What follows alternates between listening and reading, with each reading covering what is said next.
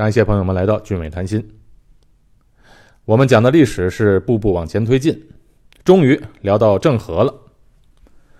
郑和是中国历史上乃至世界历史上一位极为重要的人物，也是对东南亚历史上非常非常有影响力的人。在官方对于郑和的描述的标准答案是啊，明朝时期的航海家、外交家、宦官。关于郑和的传说，在东南亚民间流行最广的，其实是一个笑话。说啊，郑和有一天大便过后，把它装好了，给吊在了树上。哎，结果这树上结起了果子。当地人吃了后，哎，觉得又臭又甜，不过很好吃。嘿，这个就是榴莲，这么一个笑话。还有一个笑话是关于明朝皇帝的，说马六甲的苏丹写了一封信。而且这封信写的是呢，臣民再拜致书于中国父王陛下啊，这么一个信。中国皇帝在接到这封信后呢，马上得了皮肤病，遍访了名医之后啊，都不能治愈。结果碰到了一位老医师，这位老医师说，这个病啊，是因为皇上要求马六甲王称臣所致，只有喝了苏丹的洗脚水，并用这个洗脚水洗脸，才能治好。哎，结果中国的王派使臣去马六甲讨要洗脚水，喝了之后变好了，从此就不要苏丹称臣纳贡。这可是记载在《马来纪年》这本马来人历史传说的书籍里面的事儿。看来这历史书啊都这样，尽可能的夸大自己的功绩，然后呢去恶心别人。反正你让我称臣啊，我就让你喝洗脚水。当然这些传说啊都不靠谱。郑和和我们之前讲过的元朝时期的汪大渊是非常不同的。汪大渊啊，那种是代表着个人的抱负和理想，依靠自己的力量去实现航海目的的；而郑和下西洋呢，是一个政府行为，目的当然是为了实现皇上的意愿了。当然，正因为有了大明朝的皇帝作为坚实的后盾，郑和的七次下西洋的行动远远超过了普通航海家的能力和作为。新加坡，一个地图上毫不起眼的小红点儿，承载了无数华人不平凡的故事。俊伟谈心，为您谈古论今。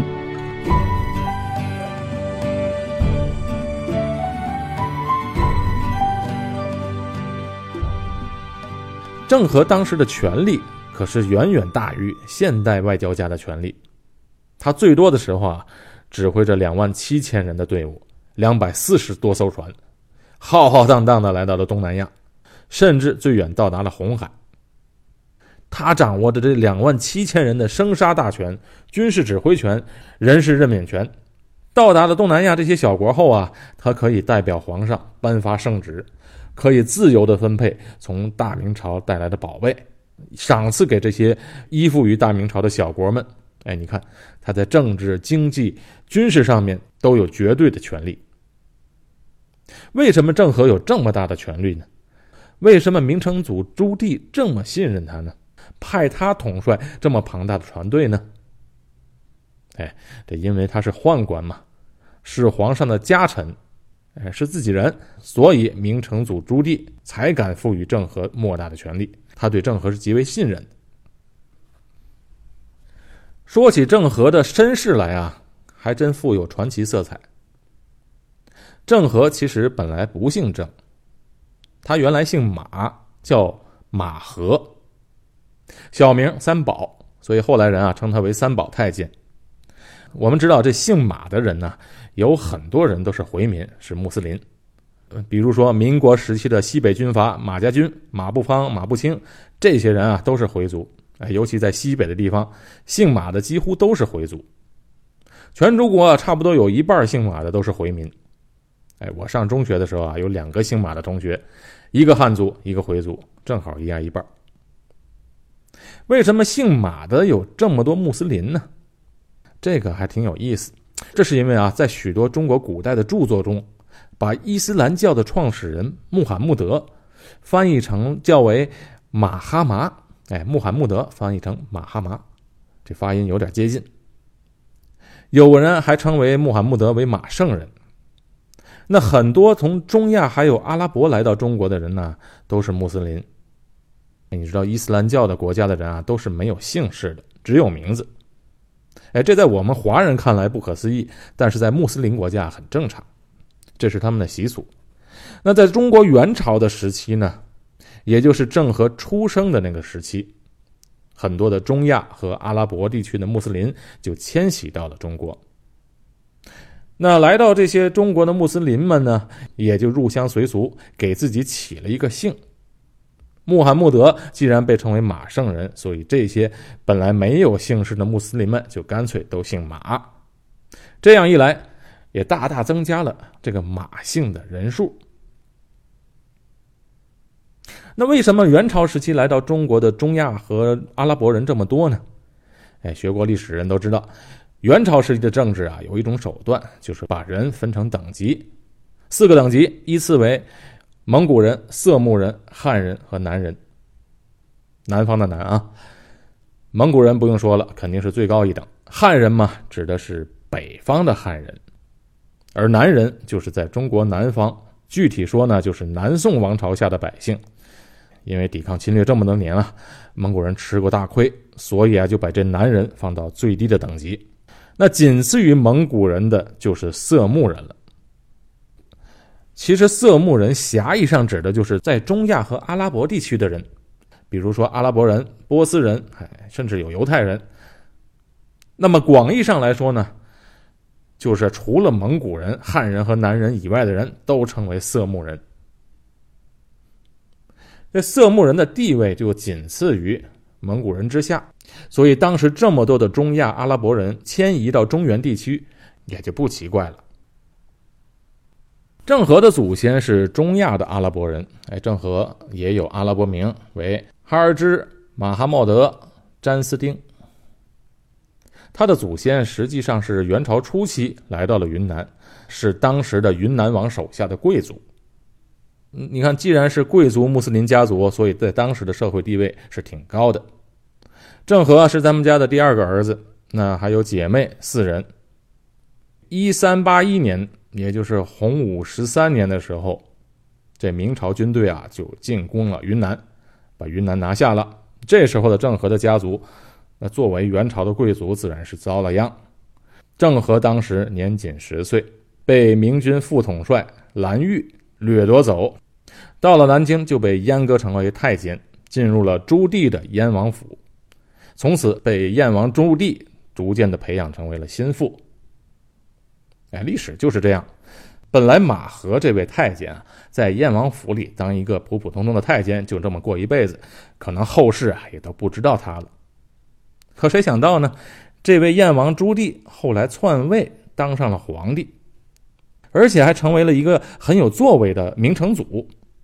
而郑和呢，又很好学，有智慧，知兵习战，明成祖对郑和就十分的信赖。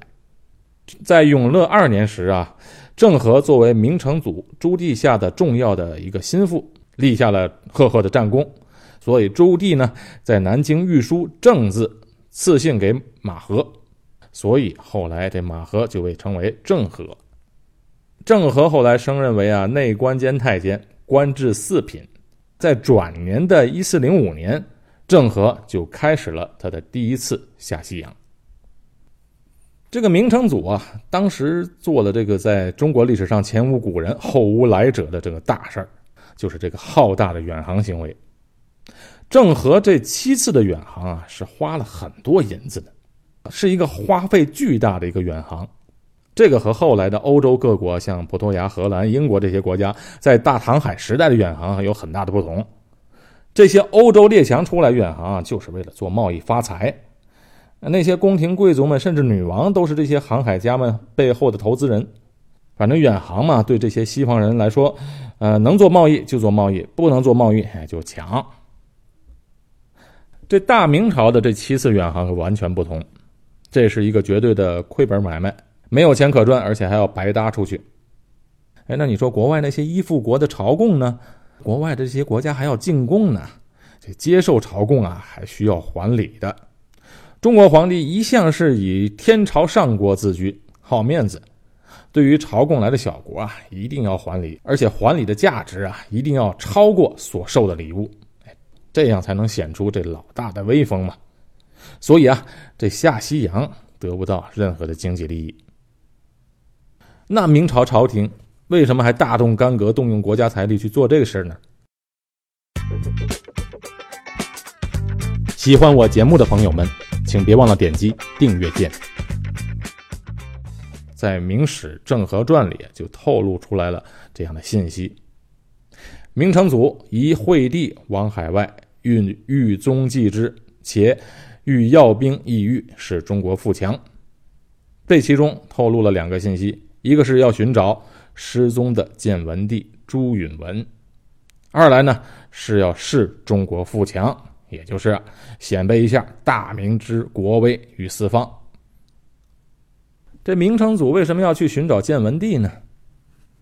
哎，因为啊，这朱棣并不是正常的继位当上了皇帝，而是啊，在当时发动了靖难之役，从他侄子建文帝的手里生生的把皇权夺了下来，自己当了皇帝。朱允文没被抓着，从此下落不明。朱棣呢，在历史上做的最大的贡献，在就是在他当政的时候编撰了《永乐大典》。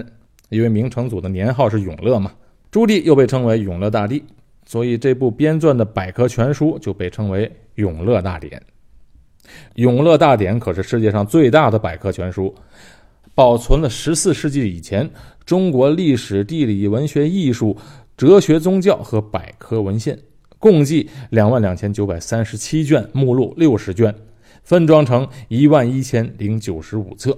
全书一共三亿七千万字，这要跟大英百科全书相比啊，成书要早三百多年。在历代的中国皇帝刚上台，最要紧的事情，哎，就是要如何的把江山做得稳稳当当的，把基业传给子孙万代。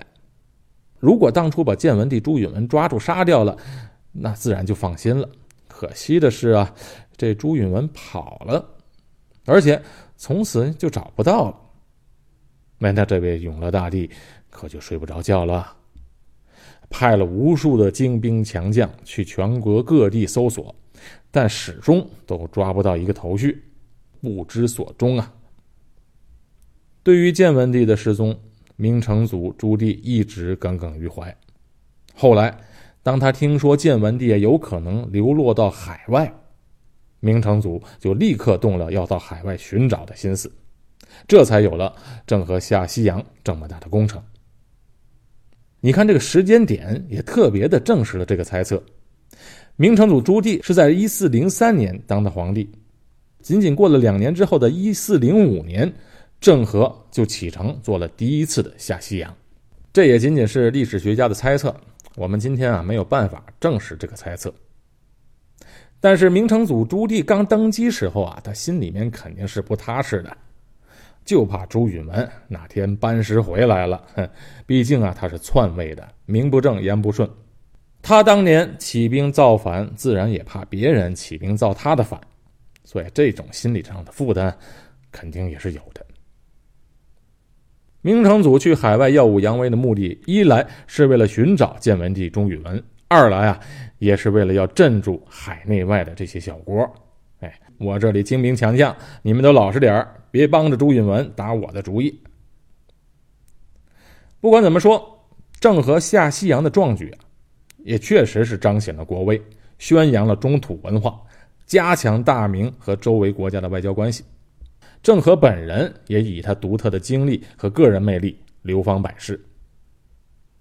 当时的明朝。是世界上最富强的帝国，也正因为这么强盛，才能把下西洋这件事儿做到如此的规模、如此的大阵势。这种震慑性的外交战略啊，的确令当时许多的国家对明朝不敢小看，有意倾向明朝者年年朝贡。郑和下西洋给当年的马六甲带来了非常大的影响。这马六甲地区啊，在郑和来之前，原本是说暹罗人控制的地方。这暹罗就是今天的泰国。十五世纪时，在马来半岛的南部，逐渐的兴起了一个新兴的国家。它以马六甲为中心，统一了马来半岛的吉打、吉兰丹、丁加奴及以南的地方，而且还包括了现在印尼领土苏门答腊岛的一部分。这个国家就叫马六甲帝国。在中国的史料上记载啊，当时称马六甲为满赐家国。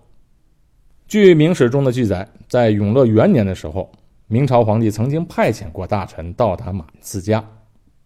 当时满赐家的统治者是拜里弥苏次。哎，这位拜里弥苏次啊，他原来不是在马六甲的，他本来是在现在印尼苏门答腊岛上的一个王子。由于受到了爪哇岛上的统治者的攻击啊，逃到了当时的淡马锡。淡马锡大家都知道啊，就是现在的新加坡。当时新加坡岛上啊，有位国王叫做多摩之，看到拜里弥苏次这么可怜，一位王子被赶出了他原本的国家，无家可归。哎呀，心生恻隐之心，就收留了他和他的随从。结果引狼入室。八天后，拜里弥苏次就杀了收留他的多摩之，自立为王。当时的整个东南亚地区啊，都受暹罗国王的统治。反正这东南亚嘛，都是小国，一个一个的大国的兴起，就轮流把东南亚都控制住了。这历史上啊，东南亚先后被印度王和暹罗国王统治过，后来又给中国进贡，再后来才被欧洲列强统治。当时的暹罗王听到拜里弥苏斯的所作所为，很不高兴，就派兵攻打新加坡。拜里弥苏斯就被打败了，逃到了马来西亚现在的柔佛州的麻坡，然后再从麻坡北上逃到马六甲。拜里弥苏斯到了马六甲之后，就建立了国家，叫做满赐家国。拜里弥苏斯接手马六甲后，就开始遣使到中国朝贡。于是明成祖就封拜里弥苏次为王，从这儿开始，满赐家就正式成为一个独立的国家。拜里弥苏次也找到了一个大靠山，就是明朝。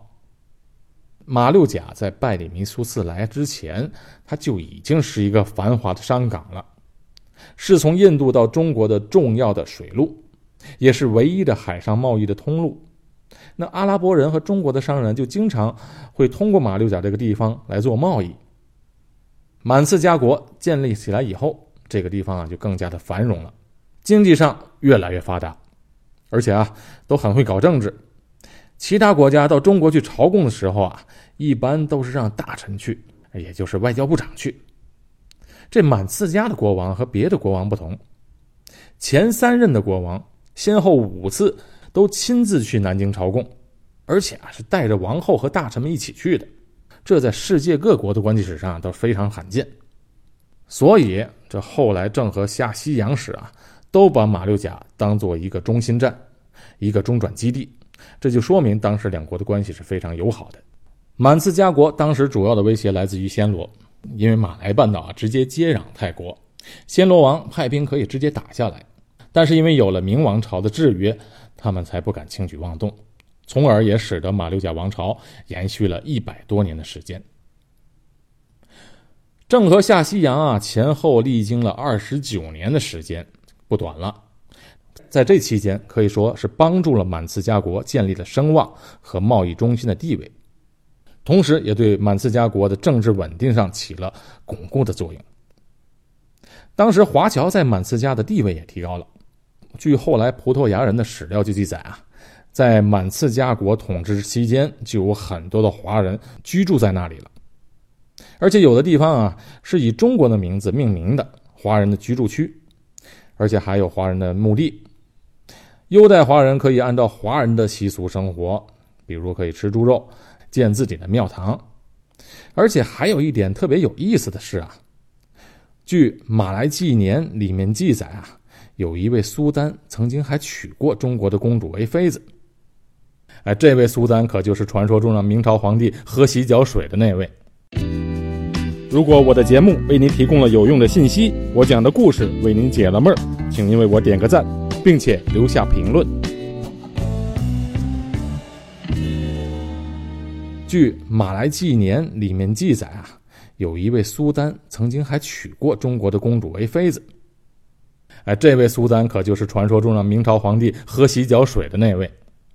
当然啊，在《马来纪年》中里面说的是啊，中国的国王特别钦佩马六甲王的伟大，很想与他们结交，便要求啊前往中国朝见的马六甲使者，将公主汉丽宝带回去与苏丹成亲。结果这明朝皇帝就把女儿嫁出去了。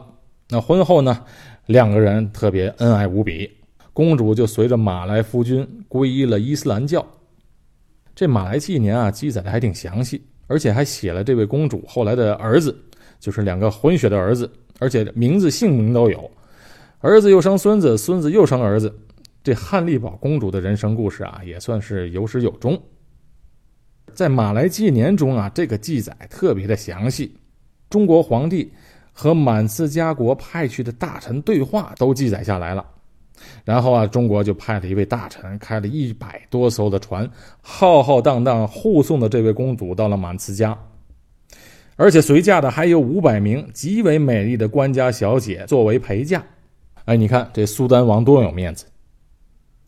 哎，最狗血的是啊，这么大的一件事，后来居然在中国明朝的史书里面完全没有记载，哎，甚至连野史里面都没这回事传说都没听说过。哎，你知道中国古代史官记载宫廷记录啊是比较详尽的，尤其是这个皇帝嫁女儿这么大的事儿，一定会有记载的。而你想，就连一个宫女儿王昭君嫁到匈奴都有详细的记载，更何况是皇上的亲生女儿？但是居然就没有记录这件事儿，这说明啊，这里面一定有问题。其实现在看最可能的情况啊，就是这位当时的苏丹，确实是娶了一位华人女孩作为妃子。那为了提高她的地位，也就假说这位是来自中国皇帝的女儿，以此提高自己的声望。哎，这个说法呢比较靠谱。由此可见，大明朝期间和马六甲地区的交往就非常频繁了，而且明朝是对马六甲地区的影响力非常大的。关于郑和下西洋的目的。除了刚才说的要寻找建文帝朱允文和宣扬大明国威之外，其实还有一个传说。这个传说就是说啊，郑和其实是利用这几次下西洋的机会，去寻找麦家，哎，就是穆斯林朝拜的那个麦家。因为这郑和除了有佛教徒的身份，还有着穆斯林的信仰。这个传说特别传奇。你想啊，一个在元朝时期的贵族。国破家亡后被俘虏，成为了阶下囚，而且后来还居然被阉割了，当了太监。那时候的郑和才十岁，啊，不过十岁的孩子在那个年代，你想古代十三岁的女孩都可以嫁人了。那时候的郑和啊，肯定对自己的家庭、国家亡国这件事是有很深印象的。后来他得到了明成祖朱棣的信任，成为了重臣。而且出海海外啊，有很大的自主权。我想他心里啊，一定会有这个私心的，去寻找自己祖先的痕迹，去寻找他祖先信仰的中心所在地。当然，也有一种说法，说正因为啊，郑和有穆斯林的身份，明成祖才派他去下西洋，好和沿途的穆斯林国家交往。因为同时去的有很多协助郑和的人啊，有很多都是穆斯林，比如说马欢。郭崇礼、哈三等，当然还有很多叫不出名字的穆斯林成员。郑和在明成祖在位的时候啊，一共下西洋六次。明成祖去世后，仁宗朱高炽继位。郑和在前六次下西洋中，可花掉了国库四分之一的银子。后来，当郑和和仁宗说要再下西洋的建议后啊，群臣反对。说你郑和搞了这么多的事情来，花掉这么多银子，弄得国库空虚，哎，只带来一些长颈鹿和狮子，哎，这有什么用啊？无论是朱棣的继承人，还是他的大臣，都非常反对这件事儿。所以郑和就苦苦的求皇上，要他允许再去一次。那过些年之后，这皇上经不住他磨啊，最后终于答应了。传说中啊，郑和最后一次下西洋，他找到了麦加。并且还做了朝觐，而且他还带回了麦加地区的地图，这个地图就称为天堂图。郑和下西洋的很多重要的史料，在明朝时期皇宫的一次大火，大部分都被烧掉了，哎，非常可惜。现在我们只能看到一点点为数不多的资料。不管下西洋真正的原因是什么，郑和的这七次航行是非常了不起的中国人探索世界的壮举。只可惜的是啊，这种探索没有延续下去。明朝时期实行禁海令，老百姓是不得私自出海的，这就是所谓的“片甲不得入海”的禁令。明朝和清朝啊，都实行了闭关锁国的政策，使得中国再无主动对外交往的机会，反而最后被西方列强敲开了国门。郑和下西洋啊，比后来的西方航海家哥伦布和达马加的航海行动早了整整啊六七十年。但是，正如梁启超先生后来所说的，哥伦布出现后，又有了无数的哥伦布出现。达伽马出现后，又有了无数的达伽马出现，而郑和之后啊，竟然再无郑和，非常的可惜啊。好，关于郑和的故事，我们今天就讲到这里。我是高俊伟，在新加坡，我们下期见。